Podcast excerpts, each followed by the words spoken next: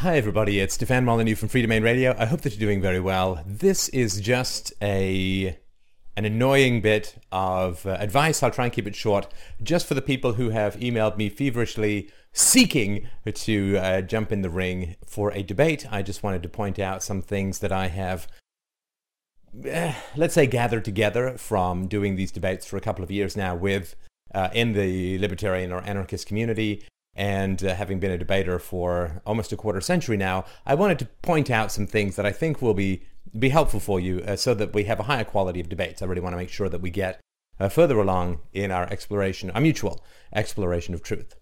So the first thing that I think is important is uh, maybe I'm old school this way, but if you're going to debate me, I think it's really important to, dare I say it, prepare. And what I mean by that is that uh, get your facts straight, right? So if you think that you understand an argument that I'm making, give me the references, right? The books are all free, they're PDF, you can search them, uh, you can search the podcast titles and descriptions, there's introduction to philosophy videos, there's um, posts on the board, the books are all searchable on the FDR boards as well. So it's not that hard to find out where uh, it is that I've said something uh, so that you can quote it back to me and say, well, how does this fit with that or whatever, right? And I'll have my copy ready uh, of the books too so that we can have a look at it together and you can help me correct any mistakes. But just to go on, you know, hearsay or someone said or it seems to me or it appears that you believe this or the, you know, that's just uh, blah, blah, blah. it's nonsense, right? I mean, you, you need to you need to do better than that, obviously, uh, not just with me, but with any kind of intellectual pursuit. So be prepared. I mean, not to toot my own horn, but uh, I have been debating uh, for about 25 years, or maybe a little under. And the first year that I was a debater, uh, I went to the Canadian finals and came in sixth. Uh, in, the very first year, I stepped up to do it within a few months of starting. So I have, you know, Baldy's got some game, is kind of what I'm trying to tell you. I have some game. I've been studying philosophy uh, for a quarter century. Uh, I have presented at conferences all over the world. I have presented at New Hampshire conference. I uh, have done uh, sales, uh, entrepreneurial, executive stuff, which is all about debating and negotiating. So I have, uh, and I also run the largest and most successful philosophy conversation the world has ever seen. Not because I'm so bright, but because the technology is so amazing and maybe some brightness. But um, uh, but just remember, I mean, I'm kind of a heavyweight when it comes to uh, debating and philosophy. It certainly doesn't mean that I'm always right, but it does mean that I'm kind of a heavyweight. And if you want to step into the ring, it might behoove you to do some preparation and some training rather than just sort of wade in, uh, casting stuff randomly. Uh, you, you don't want to look like the outtakes from American Idol, you know, where people come in and just bleat and squeal their way into stone-faced embarrassment.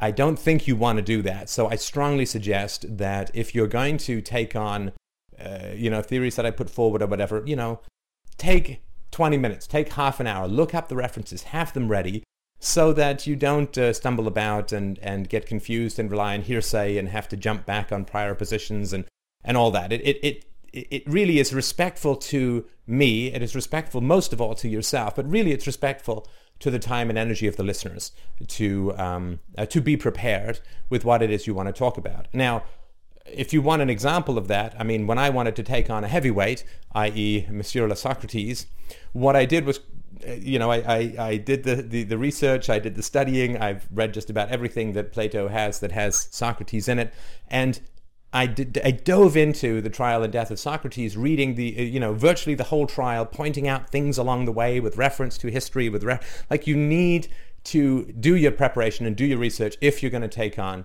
uh, a heavyweight. And and if you're not going to take on a heavyweight, I wouldn't bother, right? I mean, it's important to debate with the best so that you learn the most. So when I write critiques of Jung or of Freud or whatever, I mean, I've really dug in and studied this stuff for many years, read biographies and and I know, I mean, it's no doesn't mean that I'm right. It certainly doesn't doesn't mean that I'm perfect. But the important thing is to do the preparation. So it's not like you know Mike Tyson uh, uh, looking down as some uh, Boy Scout uh, pokes at his knee, uh, thinking that uh, this is some sort of equal fight. And it's really just around preparation, because certainly the people I've debated with are easily intelligent and erudite enough to do a great job. But the lack of preparation is sort of baffling to me. It, it, indicates that you think you're just so smart that you don't need to to prepare or study or, or have any kind of accuracy. And uh, you know, I submit that's And it's just kind of lazy, right? I mean, you have to get into the skin of the people that you're debating. You've heard me probably um, uh, argue uh, the uh, devil's advocate position as a, as a priest, as a, uh, as a relativist, as a, a pro-social contract dude. You have to get into and inhabit the uh, arguments that you're going to be deconstructing. You have to be very precise. You have to be, uh, you have to have your quotes. You have to be ready so that you can make the case effectively rather than it just being a bunch of hearsay, nonsense, made up defenses and opinions, which is really not, uh, it's not, it's not right. It's don't waste people's time. And there, there's kind of a vanity, right? I mean, if I think that I'm such a, a great fighter that I can jump in the ring with Mike Tyson and uh, I don't need to uh, train or warm up or even get out of my uh, work clothes, you know, I'm kind of riding for a fall, and you might want to examine the psychological mechanisms behind that. It probably would be quite fruitful for you to do that, but that would be uh, my suggestion. And of course, if, if you feel, and, and maybe you're right, maybe uh, you have a galaxy spanning intellect that dwarfs mine and everyone else's, and you don't need to do any preparation or research in order to debate uh, someone uh, about uh, ethics or whatever, you can just come in with your own opinions and blow them away with whatever magic pixie dust that you have in your back pocket. But if you are, you know, such a brain-spanning genius that you don't need to prepare or even get quotes accurate from from people or know what rights are or whatever, then you really should not debate me, but you should do your own philosophy show and blow us all out of the water, right? Everybody who's attempting to talk about reason and evidence uh, using this medium or any medium for that matter.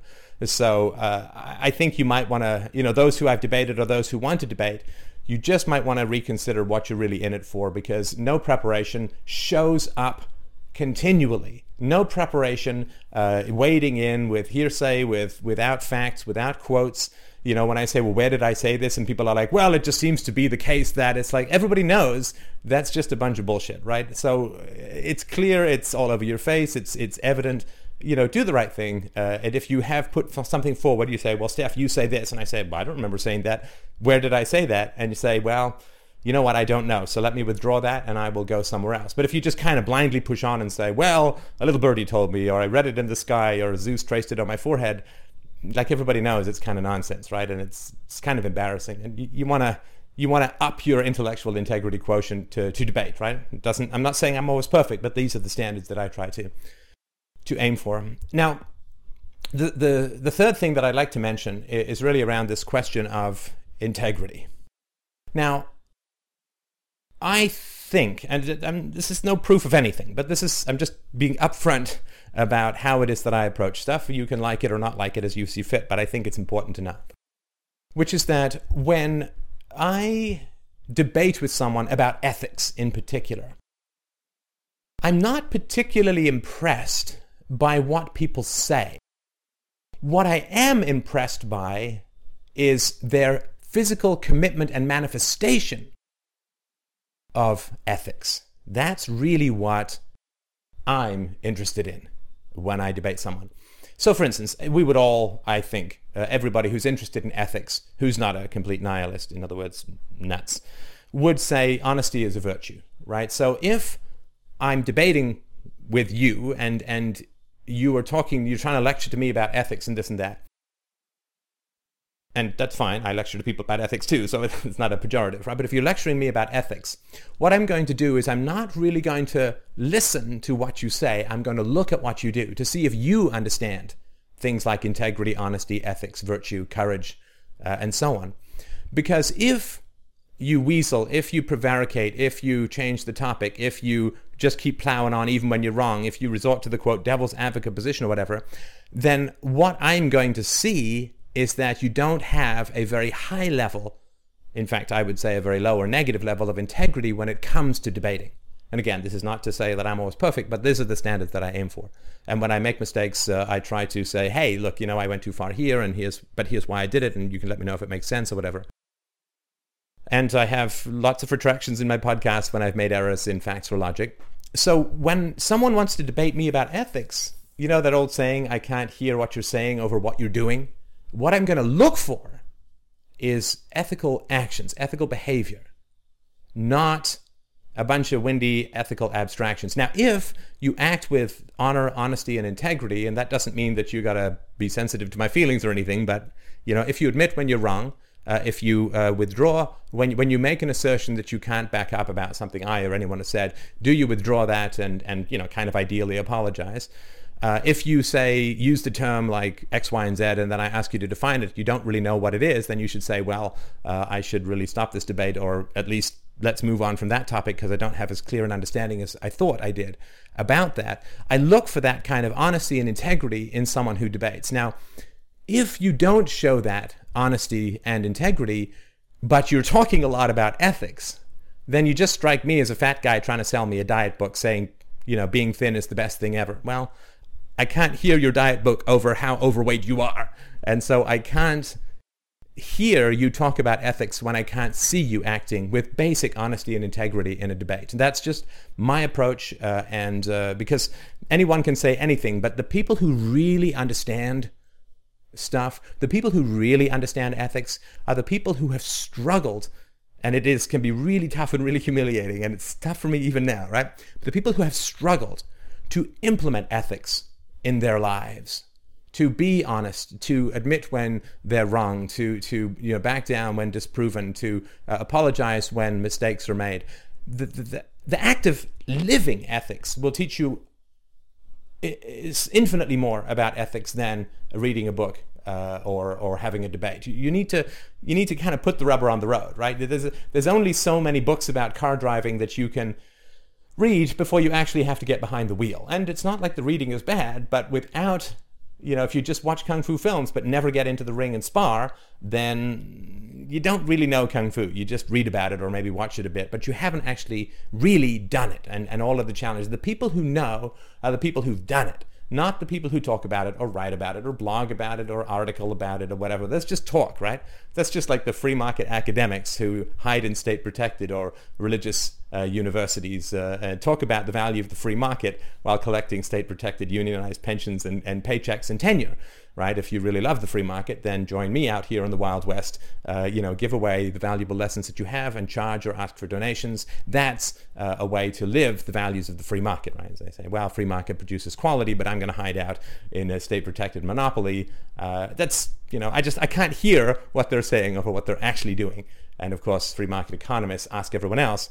Uh, to give up their state protected privilege while clinging desperately, I might add, to their own. But uh, so, so it's important to really look for me. Uh, what I do is I look at how somebody is behaving, and I, I get their understanding of ethics from what they're doing rather than what they're saying. So that's so important. That's so important. If you want to gain credibility, not with me, who cares, right? But if you want to gain credibility with people, you need to be able to admit when you're wrong. You need to be able to back down from an untenable position, and you need to not be.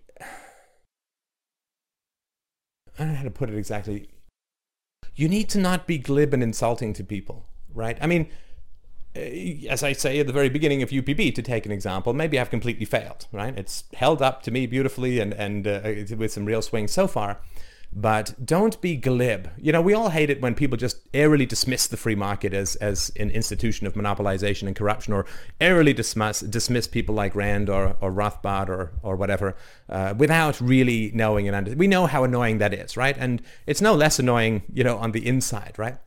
So someone, I, I think it was, um, uh, I'm not even going to go with the hearsay, but someone said, oh, UPB is disproven because you can use UPB to prove the universal proposition that everyone should do whatever they want all the time. And, uh, and, and then, then people think, ah, I have snapped my fingers and Shazam, UPB is, is gone. And that's just kind of airy and it's not really insulting to me because I just realized that it's a ridiculous position to hold, but it's kind of insulting because, you know, just to, to yourself, right? And to the value of, of rational and critical thought to just dismiss uh, things based on prejudice, right? The, the short answer, of course, is that UPB completely denies the viability and logical consistency of the proposition that everyone should do whatever they want all the time, and that's a universal. And, and I give examples, uh, you know, you can use the same examples that I use in the book, right? Two uh, people in a room, right? One man, one woman. The man wants to rape the woman. The woman does not want to be raped. How is it that you can universally apply the rule that they both get to do whatever they want all the time? Because the man wants to rape her, she doesn't want to get raped. You immediately have a contradiction which can't be resolved according to the rule. Therefore, it's not universal, therefore it is denied by UPB. So, you know, you just need to not glibly dismiss stuff, but dig in and think about stuff. Like I, I didn't take on certain aspects of Ayn Rand's philosophy until I read objectivist stuff up and down the yin yang for like decades, right? You, you, and I'm not saying it's going to take decades, but sink into a thinker, understand where that thinker is come, coming from. Try arguing the pro position when you actually can't. That is an excellent, excellent device. And lawyers do that all the time, right? They role play the opposing counsel. You need to up your game if you want to change the world. You need to up your game. You need to be prepared. You need to look at things from the other side. You need to be critical of your own prejudices and biases. And we all do. And I'm just trying to remind you of that so that when you do get into a debate, you can actually do something other than stumble around and look, you know, not that bright, which is a real shame because I know that the people I've debated are very bright, but it's really all about the preparation. You got to let go of the vanity, the, the airy dismissal of stuff. You've got to really, if you want to take on a thinker who's, you know, I mean, I got a graduate degree in this stuff. I got an A in objective, rational, uh, empirical philosophy from, you know, the king of relativity universities, University of Toronto. Uh, if you, you know, if you think that's easy, I wouldn't suggest you try it. It's really not, right? So you really have to uh, discipline yourself to not just wave a magic wand and just dismiss certain people's thinking or ways of thinking. You need to get into the other person's shoes.